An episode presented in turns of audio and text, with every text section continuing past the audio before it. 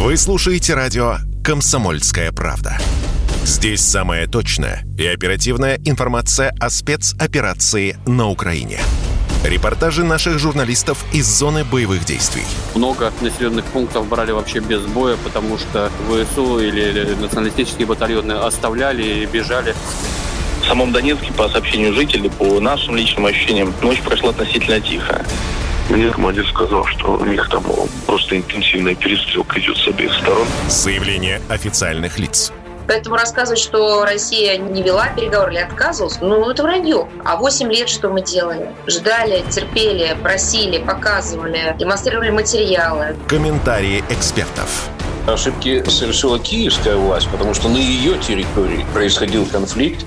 Срочные новости о ситуации вокруг Украины слушайте 24 часа в сутки на радио «Комсомольская правда». Никаких фейков, только проверенная информация.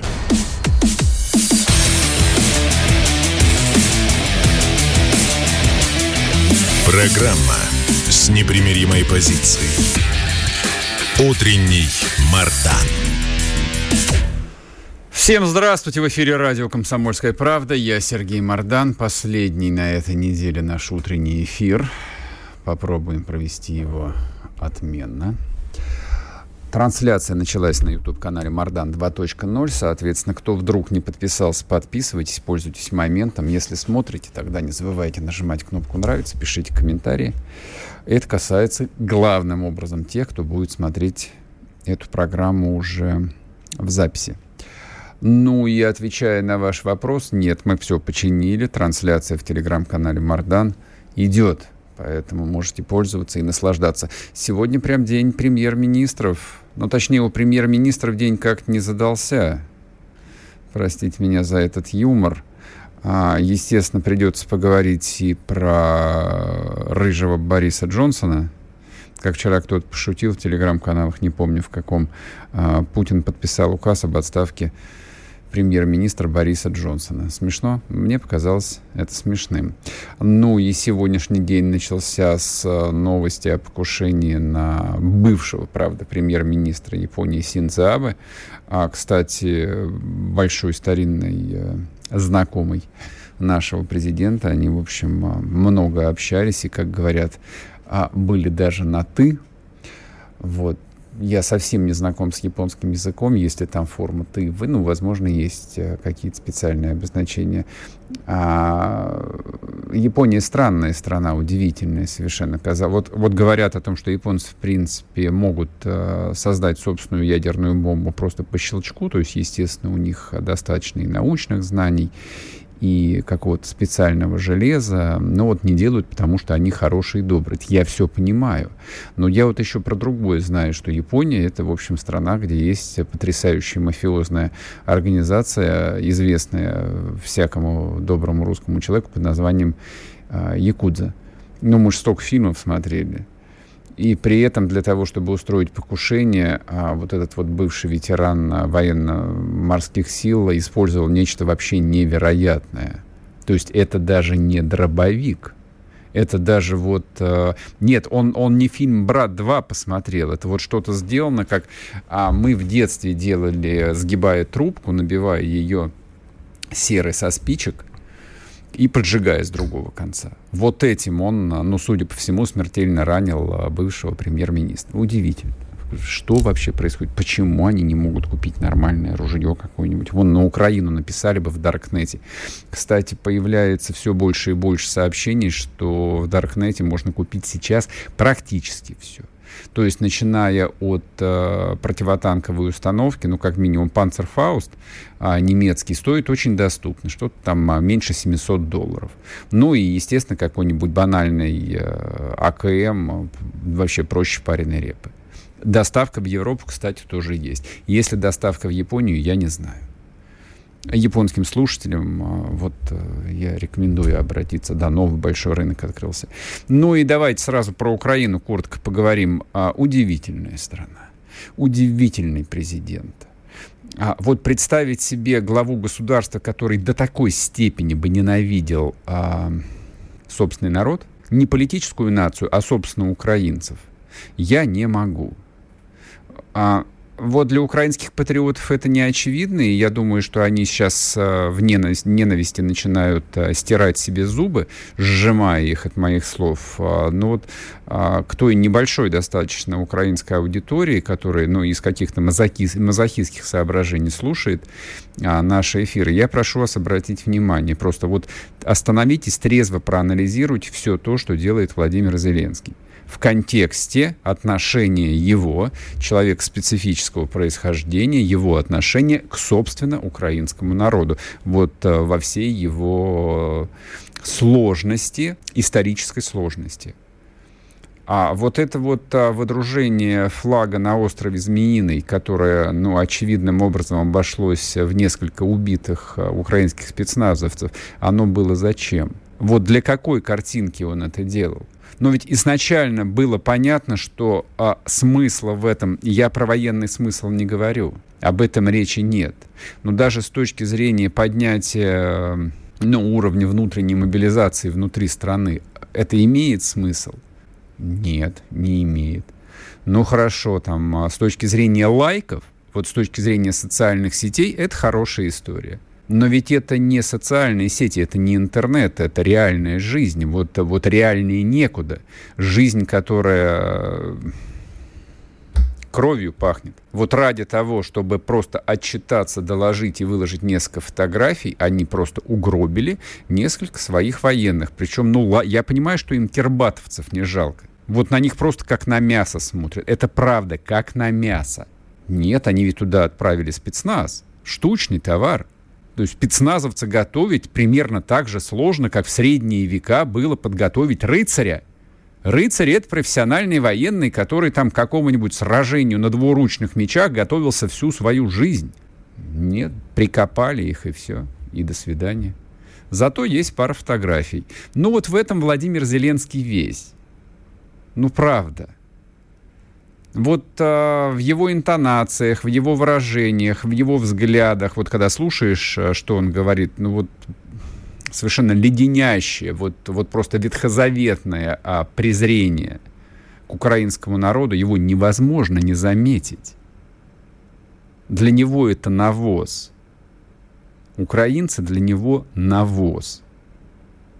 Уж я не хочу сейчас а, психотип его тут а, разжевывать и в очередной раз анализировать, а вот почему, а зачем, а как, вот, э, то есть это вот в нем какой-то э, микронейрон, кстати, возможно, живет и для него все происходящее это сцена, и он наслаждается этим. Либо он действительно во многом человек управляемый и действительно почти марионетка, а может по-настоящему марионетка. Но так тоже в жизни не бывает.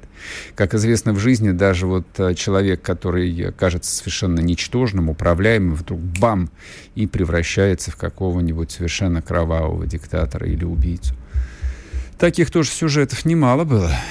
Вот, поэтому, ну, вот так вот. Ну, сфотографировались с флагом, и после этого туда пролетело э, несколько тяжелых ракет, запущенных э, с российского военного самолета. Ну и хорошо. Так и должно быть. А, теперь давайте поговорим про вещи важные. С моей точки зрения, самая важная вещь эм, прозвучало на, казалось бы, такой рутинной встрече Путина с главами думских фракций. Когда об этом, когда эту встречу проанонсировал Песков, э, вот у меня, честно говоря, уже тогда возник базовый вопрос даже не что скажет Путин, хотя это обязательно нужно обсудить, а зачем он с ними встречался. Но вот сейчас зачем нужно встречаться с руководителями этих э, фракций? Так называемых политических партий. Мы же прекрасно понимаем а, цену этим структурам, то есть всем все понятно. И Путину понятно, и он прекрасно знает, как а, народ относится к политическим партиям, то есть насколько их а, реальный вес, их значение в сознании и уровень доверия к ним ничтожны в головах российских граждан. Он прекрасно это знает. Да, это инструмент, э, работающий эффективным, э, соответственно, Кремль умеет научить, ну уж, извините меня, за 20 с лишним лет научились вполне разными инструментами пользоваться, в том числе и политическими партиями. Это элемент стабильности, не нужно его недооценивать. Но, тем не менее, а почему встреча должна была произойти именно сейчас? Обычно в российской практике эти встречи происходили накануне, ну, за какое-то время до довольно важных решений, э, решений принимаемых внутри Государственной Думы. А меня не покидает ощущение, что идет полным ходом подготовка вот к некоему очень важному голосованию. Голосование о чем?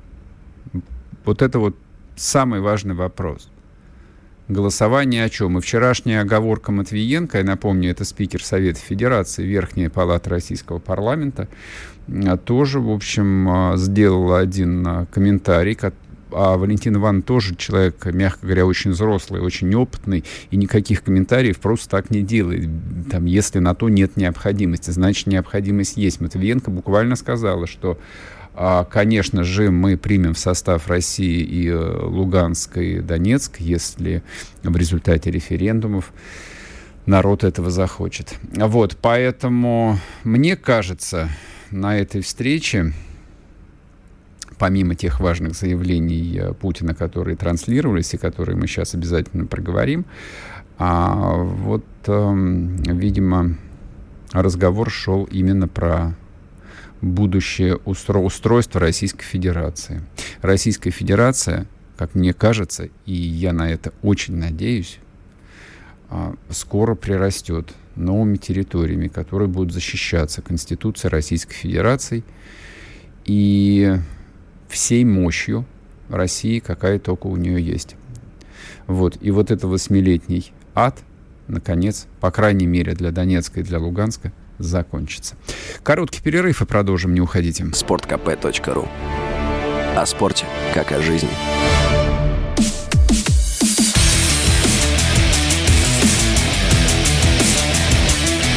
Программа с непримиримой позицией. Утренний Мардан. И снова здравствуйте, и снова в эфире радио «Комсомольская правда». Я Сергей Мордан. Очень много комментариев на мое заявление в предыдущей части по поводу ну, ожидаемого а, всеми принятия в состав России новых... А, не так, не принятия, а возвращения в состав России а, русских территорий. Ну, опять-таки, я могу тут проапеллировать к одной из э, довольно недавних э, цитат из Верховного Главнокомандующего о том, что Петр I да, возвращал э, русские территории. Вот сейчас происходит ровно то же самое. Важная дискуссия. Вот Э, мы ее ведем э, практически каждый э, день. Это не дискуссия, это на самом деле там обсуждение, осознание, понимание контекста исторических событий, которые вокруг нас происходят. Предлагаются всего две формулы. Вот на сегодняшний день а, в публичном пространстве есть два подхода и между ними происходит, э, ну, не то чтобы какое-то столкновение, нет, они вроде бы как э, не пересекаются, движутся такими параллельными курсами. А первая диспозиция заключается в следующем. Мы цивилизованные люди, нужно соблюдать э, международные правила. Кем и когда эти международные правила были установлены, вот этот вопрос предлагается отложить на потом ну, самые упоротые, самые невменяемые говорят, ну как, вот 91 э, год все же было по закону, вот э, независимые страны. Другие, те, кто поумнее, просто умалчивают этот вопрос. Просто умалчивают. И есть второй подход, который заключается в следующем. Вот есть Россия, которая создавалась э, десятками, сотнями поколений. Вот эта вот цивилизация, даже не страна, даже не мир, а просто цивилизация – вот она результат совершенно там невероятных, колоссальных, страшных э, усилий, невероятных жертв, и жертв в том числе, принесенных десятками, сотнями поколений. Вот, поэтому я бы сказал бы так, кто вы такие – для того, чтобы перечеркивать э, эти жертвы и эти усилия и ссылаться на какие-то международные правила и договора, на международное законодательство. Не существует никакого международного законодательства. Его просто не существует. Это не более чем риторика, которая используется политиками, победившими в той или иной войне. Вот те международные правила, которые действовали до конца 80-х, это были правила, которые написали страны-победительницы во Второй мировой войне. Вот, собственно, и все. А теперь мы эти правила переписываем. Ну, как бы их отменили в 91-м. Вот. А теперь мы отменили то, что отменили. Вот и все. О чем а, важном сказал Путин? Что имеет смысл проговорить? Значит, во-первых, Путин сказал очень важную фразу, самую важную после 24 февраля. Мы на Украине еще ничего всерьез не начинали. Мне кажется, это подводит черту под довольно длинной дискуссией относительно мирных переговоров, хотя про них тоже прозвучало, конечно, но я бы сказал бы, контекст э, драматически отличался от того, э, которым оперирует, ну, допустим, тот же российский МИД. Хотя МИД не более чем инструмент э, в руках верховной власти, МИД от себя ничего не говорит. Вот про это тоже всегда нужно помнить, когда мы начинаем в очередной раз там заходиться в истерике. О, боже мой, что сказал Лавров, о, боже мой, что сказала Захарова. Что сказали, то они и повторили. Вот и все. Вот и все. Ну, с вариациями какими-то. Но вчерашнее выступление Путина, оно, в общем, так, оно звенело сталью, говоря метафорически то, что мы еще ничего то, что мы еще по-настоящему не начинали, ну давайте я попробую там продолжить мысль, либо перевести ее на более, точнее так, на менее дипломатический язык. Мы еще войну э, не начинали, мы еще не начинали воевать так, как Россия может воевать, если кто-то еще не понял. То есть можно дальше, конечно, э, надеяться на то, что украинская кампания будет продолжаться большей частью в медиапространстве и состоять из информационных поводов, это то, чем занимается Зеленский. Я об этом сказал в самом начале. То есть положить несколько спецназовцев на острове Змеиный, это называется а, побеждать с помощью информационных поводов. Но окей. Вот Россия этим, слава тебе, Господи, не занималась. Слава тебе, Господи, не занималась ни разу с 24 числа. То есть какие-то вещи можно было бы информационно там поддерживать лучше, больше, там не допускать э, досадных ошибок. Но про эти ошибки тоже сказано. Про это тоже уже сказано. Но главное, главное а, заключается в том, что никакого мира, никакого похабного мира, конечно же, не будет. Никакой остановки военных действий на административных а, границах Луганска и Донецка, конечно же, не будет. И это еще один вывод, который, ну, в общем, невозможно не сделать. Не будет никакой остановки. И вернутся, конечно же, российские войска туда, куда они, откуда они временно ушли. В Сумскую область. И жителям города, города Сумы или Чернигов самое время как-нибудь через Алиэкспресс на всякий случай как-нибудь вот-вот э, купить э, российский триколор – он пригодится все равно в ближайшее время, в таком в очень обозримом горизонте. И жителям Харькова, да, но нужно вот набраться еще немножечко терпения, добрым русским жителям Харькова, и верить в то, что освобождение близко. А украинским патриотам Харькова, да, нужно готовиться либо к тому, что придется текать, либо готовиться к смерти лютой и неминучей. То же самое касается и русских э, людей в Днепропетровске, Запорожье. Много там славных, хороших городов, которые будут освобождены. И это следует из э, того, что сказал Верховный Главнокомандующий. Потому что мы еще, собственно, толком не начинали. Ну вот как бы окей, как бы размялись там, потренировались маленечко, так, примерились, чтобы шандарахнуть со всей дури. Хотелось бы, конечно, быстрее. Тут уж э, ничего не попишешь. Специфика современной жизни, время сжалось, клиповое сознание. У людей память, как у аквариумных рыбок. И тут вот важно на самом деле каждый раз себя останавливать каждый раз, или там брать какой-нибудь учебник за любой класс э, средней школы, третий, четвертый, пятый, седьмой, восьмой, десятый, одиннадцатый, и так пролистать его на любой странице, поглядеть, а как это происходило даже в недавней истории, даже 50, 60, 80 лет назад. Вот эти вот наши ожидания немедленной победы, они имеют под собой хоть что-нибудь? Нет, не имеют, конечно. Конечно же, не имеют. А я вчера в телеграм-канале отреагировал на такую довольно дурацкую новость под названием а, «Под Киевом снесли памятник 300-летия воссоединения Украины с Россией». Освежил сам для себя, что же это за воссоединение. Ну, Переяславская Рада, вы же знаете. 1654 год. Якобы Украина воссоединилась с Россией. Эту историю придумали истори... ну, советские историки по заданию товарища Сталина. У него были свои соображения. Я там, не осуждаю. Вот, хотя кто я такой, чтобы осуждать. Но я просто поглядел а, вот исторический процесс сколько он занял времени. Конечно же, никакого воссоединения не было, потому что не было никакой э, Украины, не было никакого соединения, рассоединения и воссоединения тоже не было. Просто русское государство возвращало свои исторические земли. Так вот, а после восстания Хмельницкого когда, когда казацкая старшина поняла, что, в общем, на двух стульях дальше не усидеть, э, и либо придется ложиться под поляков, либо, в общем, и там их половину перевешивают, а у второй половины сильно э, там отожмут имущество, они решили целовать руку русскому царю. Русский царь прекрасно понимал, скажем так, неоднозначность этой ситуации, вот, э, но таки приняли грамоту, приняли прошение, и немедленно после этого началась русско-польская война. Пропускаю дальше очень много событий. Была длинная война, потом была руина, там несколько десятилетий э, неустройств на Гетманщине. Но в итоге все закончилось Полтавской битвой. Уже сын царя Алексея Михайловича, Петр Великий, заканчивал эту историю.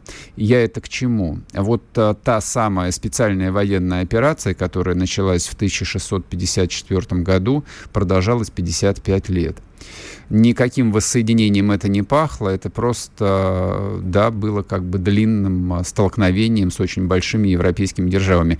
Очень напоминает а, то, что происходит у нас сейчас. Вот я нисколько не сомневаюсь, что Владимир Владимирович а, неплохо знает, в том числе и эту часть русской истории, поэтому и сказал, что мы еще даже не начинали.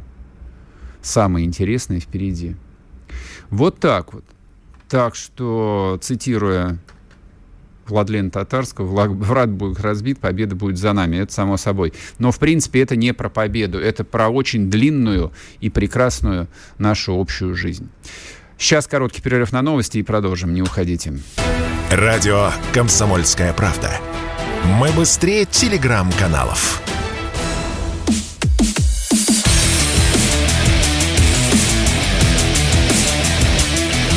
Программа с непримиримой позицией. Утренний Мардан. И снова здравствуйте, и снова в эфире радио «Комсомольская правда». Я Сергей Мардан. Трансляция идет на YouTube-канале «Мардан 2.0». Подписывайтесь на телеграм-канал «Мардан». Там тоже идет трансляция. Ну и, соответственно, там я с вами останусь после окончания сегодняшней программы все выходные.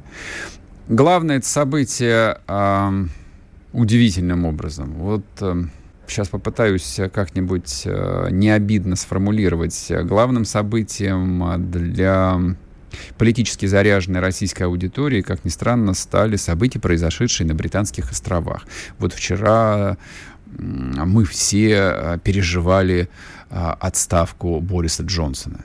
Я вот, хоть вы меня режьте, не могу понять, когда мы, наконец, избавимся от этого совершенно чудовищного, врожденного какого-то, наследственного комплекса неполноценности. Это такая вот глубокая неуверенность в себе, откуда она вообще берется. Ведь это было всегда – еще в моем там далеком советском детстве советские люди переживали за все президентские выборы в США. Кто победит? Боже мой, кто победит?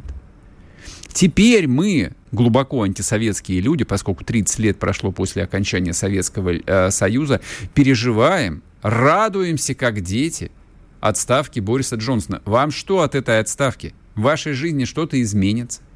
Или вы думаете, что-то изменится... Э, в ходе военной кампании на Украине. Правда так думаете? Угу. Окей. Ну хорошо, ладно, давайте обсудим этот вопрос. Вот насколько мы адекватны а, в своем а, нервическом внимании а, вот а, к этим а, судьбоносным событиям в британской политике. Попробуем расспросить специалист с нами на связи Иван Мизюхо, политолог, председатель Крымской региональной общественной организации Центра политического просвещения. Иван Александрович, здрасте. Здравствуйте. Как вы думаете, а изменится ход э, военной кампании на Украине после отставки Бориса Джонсона? Начнем с главного, на самом деле. Ну, я думаю, что ход военной кампании изменился уже, но не благодаря отставке Бориса Джонсона. И а, а благодаря успешной работе союзных армий. Это мы понимаем. Это, это, это, мы, не, не, не, это, это мы понимаем. Не, вот смотрите, здесь э, политических реверансов обязательных э, в этой программе делать не обязательно. Это мы все знаем. А вот я бы хотел продолжить мысль, с которой вы начали. Давайте, ну, очень, давайте. Очень симпатичные слова, о которых вы сейчас говорили, потому что, да, это, может быть, несколько напоминает трампоманию, но мне кажется, все-таки не до такой степени. Что мы должны понимать? А Я вот, вообще а понимаю, на, почему... А напомните, а что вы имеете в виду по трампоманию? Это радость от победы Дональда Трампа вы имели в виду, Конечно, наверное? Ага. абсолютно неадекватная. Э, ну, наверное, о покойных политиках плохо не надо говорить, но кто-то там шампанское предлагал, вы помните? Да, конечно. Не, не будем уже, да? Светлая память. Э, все-таки я бы не сравнивал эту ситуацию с трампоманией, потому что, мне кажется, стало чуть-чуть получше в этом смысле. А, но я понимаю, почему аналитики вчера обсуждали целый день э, вопрос отставки Бориса Джонсона, потому что, мне кажется, у некоторых, у некоторых вдруг, это в контексте вашего вопроса, э, возникла мысль, что как-то Британия отстанет от Украины. Это э, ложное суждение. На мой взгляд, сегодня Соединенные Штаты Америки поручили своему младшему партнеру или вассалу э, украинский кейс, чтобы Британия проводила боевые действия на Украине до последнего украинца. И новый премьер, от какой бы он партии ни был, ну, понятно сейчас от, пари, от партии Бориса Джонсона, он продолжит эту политику. Угу. Просто отличие, наверное, Бориса Джонсона от э, того человека, кто дальше будет занимать пост главы э, правительства Соединенного Королевства, будет только в том, что э, следующий глава будет заниматься внешней политикой по украинскому направлению, а Борис Джонсон внутреннюю политику подменял Украины из-за своих коронавирусных вечеринок, из-за того, что не хотел отчитываться перед своим парламентом, из-за того, что сбегал от вопросов журналистов, из-за того, что не хотел быть замешан в секс-скандал, даже, наверное, нетрадиционный скандал, да, там у них все интересно, очень это происходит. Э, но по большому счету внешняя политика Великобритании не изменится. Мне кажется, это очевидно. Но и знаете, меня удивляет тоже позиция некоторых наших экспертов, для которых вообще политика Джонсона по Украине в свое время стала неожиданностью. А, а мне кажется, это очень странное рассуждение. А что, с 2014 года Британия не поставляла вооружение на Украину? А что она списанные э, э, военные автомобили туда не поставляла, которые как фанера были сделаны, которые разрывались, э, вот, вот эти двери деревянные, вот тут от малейшей пули? Что разве утиль свой, своего ВПК Великобритания не свозила на территорию Украины? Мне кажется, с самого начала госпереворота Британия активно включилась. Но, наверное, не сразу это, этот факт заметили наши, некоторые аналитики. Поэтому для некоторых это была неожиданностью активность на Великобритании по украинскому направлению. А как вы думаете, а, вот то, чем а, занимался Джонсон, вот а, мне встречалась следующая позиция. Ряд, ну, довольно неглупых политологов полагали, что Джонсон, у Джонсона была там крайне амбициозная идея построить вот именно новую британскую империю. То есть, ну да, как бы никто не отменяет того факта, что есть мировой гегемон, и у Великобритании всегда был статус а, ключевого союзника, причем не вот не официальная вот эта формулировка, которую там Конгресс а, а, применяет в отношении там даже Афганистана какого-нибудь, а ну просто по жизни, по факту. То есть со времен Второй мировой войны действительно Великобритания была ключевым союзником США. А, но даже вот в этом контексте то, чем а, занимался кабинет Джонсона, сколачиванием такого, ну, не знаю, там, а, мини-НАТО или мини-ЕС вокруг себя из прибалтийских стран, плюс Польша, соответственно, Украина, ну, временами было похоже именно на попытку воссоздать некую там новую глобальную систему, сеть, а, модель мира, которая, ну, где-то была бы и самостоятельной, где-то дублировала, где-то бы конкурировала американскую глобальную империю. Так и что теперь? Все, как бы там, они этот проект а, отменят? Или же или же должность премьер-министра Великобритании все равно является во многом ритуальной. И вот этот вот проект э, создания нового там, конгломерата европейского, это проект э, британских элит. И, соответственно, сейчас они посадят на место Джонсона какую-нибудь э, там, очередную персону, неважно, будет это женщина, мужчина, там, Ли Страс какая-нибудь или министр обороны действующий, и будут заниматься ровно тем же самым. Как вы думаете? Позвольте с вами не согласиться по поводу существования такого проекта. Вот у меня вчера была дискуссия на эту тему. Я вообще считаю, что такого проекта не существовало. Проекта сделать из Великобритании вновь такую великую, э, влиятельную сверхдержаву. Этого проекта не было. Но если взять временной промежуток э, со времен отделения Э, Великобритания от Европейского Союза, то, наверное, в тот момент э, Великобритания решила все-таки улучшить свои геополитические позиции. Вот так скромно. И вот эта политика э, действительно сопутствовала премьерство Бориса Джонсона. Но все-таки я думаю, что внутри Великобритании достаточно прагматиков – они, которые понимают, что Великобритания больше никогда не станет империей, э, на территории которой никогда не заходит солнце. Видите, история вообще интересная штука. Э, теперь бывшая колония Великобритании. Э, ей впору называться метрополия, а Великобритании впору называться вассалом. Я тоже с вами не соглашусь в другой формулировке, что союзник. Да, во время Великой Отечественной войны, Второй мировой войны, если шире брать, да, это были союзники. Позже Великобритания стала вассалом. И в какой-то момент в отношениях США и Британии, британский премьер стал церемониальной фигурой mm-hmm. с точки зрения отношений этих двух государств. Но внутри э, политической ситуации Великобритании я не согласен с тем, что премьер бесправный. Нет, он не английская королева, у него достаточно полномочий. Э, да, все-таки даже посмотрите, на самом деле тот же Борис Джонсон, он же задержался и достаточно надолго в премьерском кресле. И Тереза Мэй, я могу ошибаться, но, по-моему, каждый из них по три года, да, по-моему? Угу. Каждый из них по три года от звонка до звонка э, досидел на своем месте. Это э, существенный прогресс с точки зрения меняющегося геополитического ландшафта. Вот, э, знаете, тут э, многие сейчас занимаются политической футурологией, я вот не люблю вот это вангование, но мы с вами увидим в ближайшие 5-6 лет стремительное, стремительное изменение э, политической элиты европейских государств. Правительства будут меняться. И во многом это будет связано с экономической ситуацией, с нерешенными социально-политическими вопросами. Все предпосылки для этого существуют. Поэтому Британию тоже еще ждет премьериада. Им еще Борис Джонсон э, пока что достаточно э, интеллигентным, образованным человеком. Хотя вопрос тоже деинтеллектуализации элиты в западном политическом сообществе действительно стоит. Я не ерничаю по этому вопросу. Я считаю, что это проблема и проблема для Российской Федерации.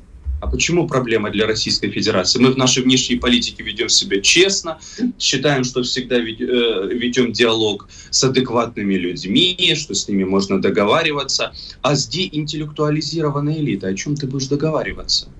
День а вот а, давай, да, давай, давайте эту мысль мы после перерыва с вами подхватим. Иван Мизюхо с нами политолог. Радио «Комсомольская правда». Мы быстрее телеграм-каналов.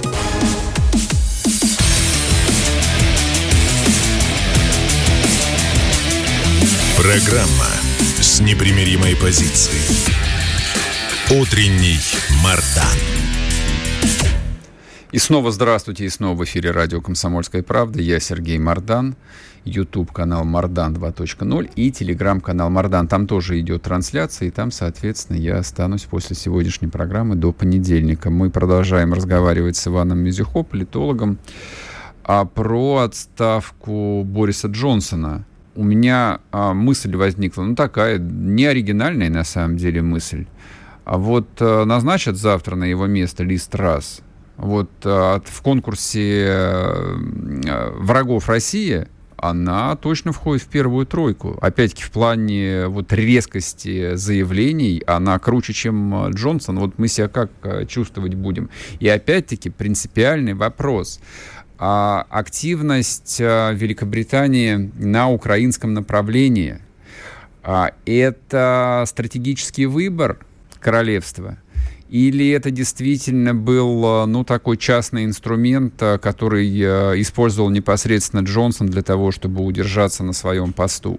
Иван, как я вы думаю, думаете? Вы знаете, я думаю, активность Лондона на Украине это э, не стратегический выбор Соединенного Королевства, Обос... это стратегическое поручение пожалуйста. Соединенных Штатов Америки. А им это зачем? А зачем им для этого Великобритания? Почему они сами не для могут со- действовать? Соединенным Штатам Америки э, по многим причинам, вы это понимаете, э, выгодно Э, проводить боевые действия в этой стране руками своих так называемых европейских партнеров с точки зрения логистики, с точки зрения экономии э, средств, с точки зрения э, поставок э, устаревшего вооружения. Они так, таким образом э, вот этот весь металлолом европейский на Украину свозят, а потом европейские державы будут покупать у американцев новое оружие. То есть Америка Э, с нескольких сторон решает все свои проблемы благодаря проведению э, военных действий на территории украинского государства руками своих европейских партнеров. А Великобритания это такой старший партнер. Вот знаете, есть многие теории заговора. Я вообще считаю, что Брексит был согласован с Соединенными Штатами Америки. Есть такая Без идея, да. соответствующей санкции Великобритания никогда бы не вышла из Европейского Союза не просто вступить в Европейский Союз, но мы с вами понимаем, что выйти из этой структуры, собственно, как э, из любой другой западной структуры, еще сложнее. Да, Лист раз, я думаю, будет еще хуже Бориса Джонсона. Это в продолжении того, что я говорил до рекламы. Это и проблема э, деинтеллектуализации элит, это проблема Э, того, что она там будет путать Бабеля с Бебелем, Гоголя с Гегелем, mm-hmm. это э, вообще это будет угрожать глобальной безопасности. Я вот тут на самом деле, еще раз подчеркиваю, я нисколько не ерничаю. Я считаю, что эта э, проблема вредит международной глобальной безопасности в контексте того, что новые соглашения, которые бы сдерживали гонку вооружений, которые бы вообще как-то очерчивали безопасность, безопасные контуры на планете, они не, не заключаются. Угу. И, э, судя по всему, глобальные центры сил, большинство глобальных центров сил, тоже так скажем, не готовы сейчас к подобного рода соглашениям. Специальная военная операция на Украине только, скажем так, Э, начало тектонических политических изменений. Вот мы сейчас с вами говорим в июле, а как вы думаете, а может быть в сентябре начнется специальная военная операция Китая на Тайване? Это может произойти, может, а может и не произойти. Но а вновь военная операция Турции по сирийскому направлению актуализировалась? Актуализировалась. А внутри Великобритании не актуализировались ли последние месяцы, я подчеркиваю, месяцы, настроение на отделение? Вот мы с вами постоянно говорим в нашем российском информационном пространстве о Шотландии. Угу. Что вот в Шотландии есть соответствующая почва, это правда рано или поздно сторонников независимости там станет больше. Я считаю, что Шотландия попытается все-таки еще раз отделиться, и, возможно, это произойдет. Но мы с вами забываем, что в Палате общин есть э, и представители таких небольших региональных партий, например, партии Уэльса. Вы знаете, что в Уэльсе есть тоже настроение на отделение? Просто это так медийно не раскручена эта история. И сторонников там меньше. Но если карточный домик начнет рушиться, то что дальше? Я тут тоже не ерничаю. Я не говорю о том, что завтра Великобритания развалится. Мне вот эти шапкозакидательские э, комментарии там некоторых экспертов не нравятся от слова совсем. Но факт остается фактом. Вообще настроение на отделение э, различных территорий внутри европейских государств нарастают в связи с тем, что правительство тех государств, в которых э, включены в данный момент эти территории, не отвечает запросам населения. Вот Шотландия, шотландцы, они хотели и дальше находиться в Европейском Союзе. Вполне возможно, что они воссоединятся с ЕС. Mm-hmm. А теперь вернемся к вопросам глобальной безопасности. А на территории Шотландии вообще-то немало серьезных объектов военно-промышленного комплекса Великобритании. Как вы думаете, неужели Лондон просто так отдаст эту территорию, даст им отделиться? Когда, как тогда говорить о величии? Вот как им э, вообще заявлять о своем величии, э, э, если часть их ВПК уйдет от них? Mm-hmm. Вот о каком там возрождении былой империи э, можно говорить? Это вот в контексте вашего вопроса о том, была ли политика Бориса Джонсона направленная на это, да? А Борис Джонсон решил вопросы, связанные с настроением на отделение. Да, он сейчас как хромая утка в очередной раз да, отказал шотландцам э, в праве на референдум. Ну, следующий пример, возможно, и не сможет сделать этого. Uh-huh, uh-huh.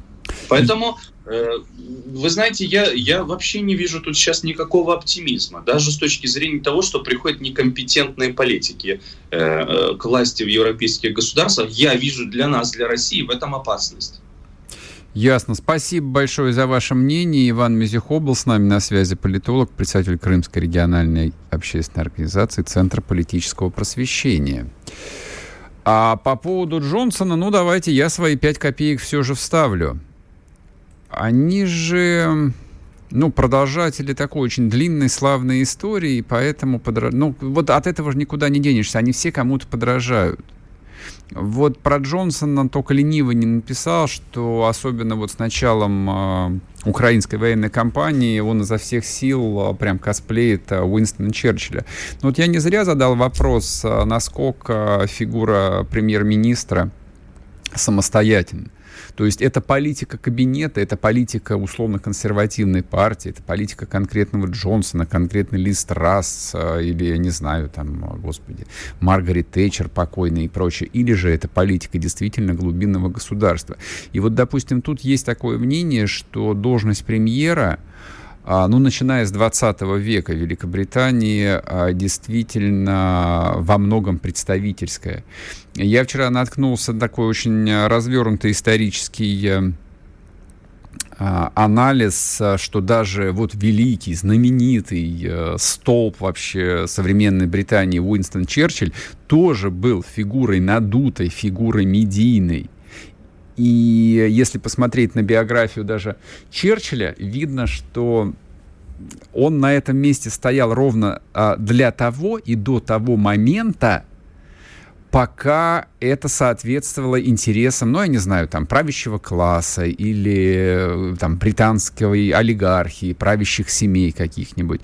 Ну, допустим, посмотрите, а почему Черчилль стал премьер-министром? Об этом написано сотни книг. Ну, во-первых, потому что он был из очень приличной семьи. Он реально был из очень аристократической семьи. А герцоги Мальборо. Это его предки. Маменька, да, маменька подкачала. Маменька была американка, причем а, очень сомнительной биографии. Сейчас бы ее назвали бы эскортницей. А, вот. Но даже это было очень полезно, и это определило всю историческую роль Черчилля, почему он стал а, главой Адмиралтейства и премьер-министром потому что когда нужно было формировать именно союзнические отношения с Соединенными Штатами, его биография, его полуамериканское происхождение решало значительную роль. А до этого, а до этого Уинстон Черчилль был, ну, таким, в общем, а, классическим мажором, которого поставили руководить. В нашей жизни таких мажоров тоже достаточно много, я не буду лишний раз их называть. Ну, посмотрите, в 26 лет Черчилль стал депутатом парламента, ха-ха.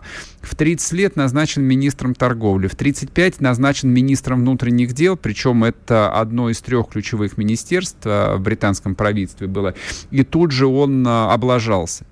То есть реально там была просто управленческая катастрофа. Ладно, его не отправили в небытие, его не забанили. А почти тут же его назначили первым лордом Адмиралтейства. Это министр ВМФ, если в переводе на современный язык. Черчилль опять облажался. Черчилль настоял на проведении Галиполийской операции, знаменитой Первая мировая война, где была катастрофа британской армии. Его отправили э, в отставку? Да нет, он остался на плаву. Лорд казначейства, министр финансов, опять облажался. Финансовая катастрофа, Британия погрузилась в финансовый кризис. Я к чему все это так подробно говорю? К тому, что даже если вот ориентироваться на таких вот великих э, исторических фигур, в истории Британии, вдруг начинаешь понимать, что политикой занимаются совсем другие люди. Не, и не Маргарет Тэтчер определяла будущее британского королевства. И, конечно, не Борис Джонсон определяет британскую политику. Или какая-нибудь Ли Страсс, или какой-нибудь там их министр обороны. Другие люди невидимые, мы их не знаем. Поэтому то, что происходит в Европе с участием британцев, то и будет происходить. А наша радость от, от, от отставки Джонсона выглядит довольно глупо. Если тебя спросят, что слушаешь, ответь уверенно. Радио «Комсомольская правда». Ведь Радио КП – это самая топовая информация о потребительском рынке, инвестициях и экономических трендах.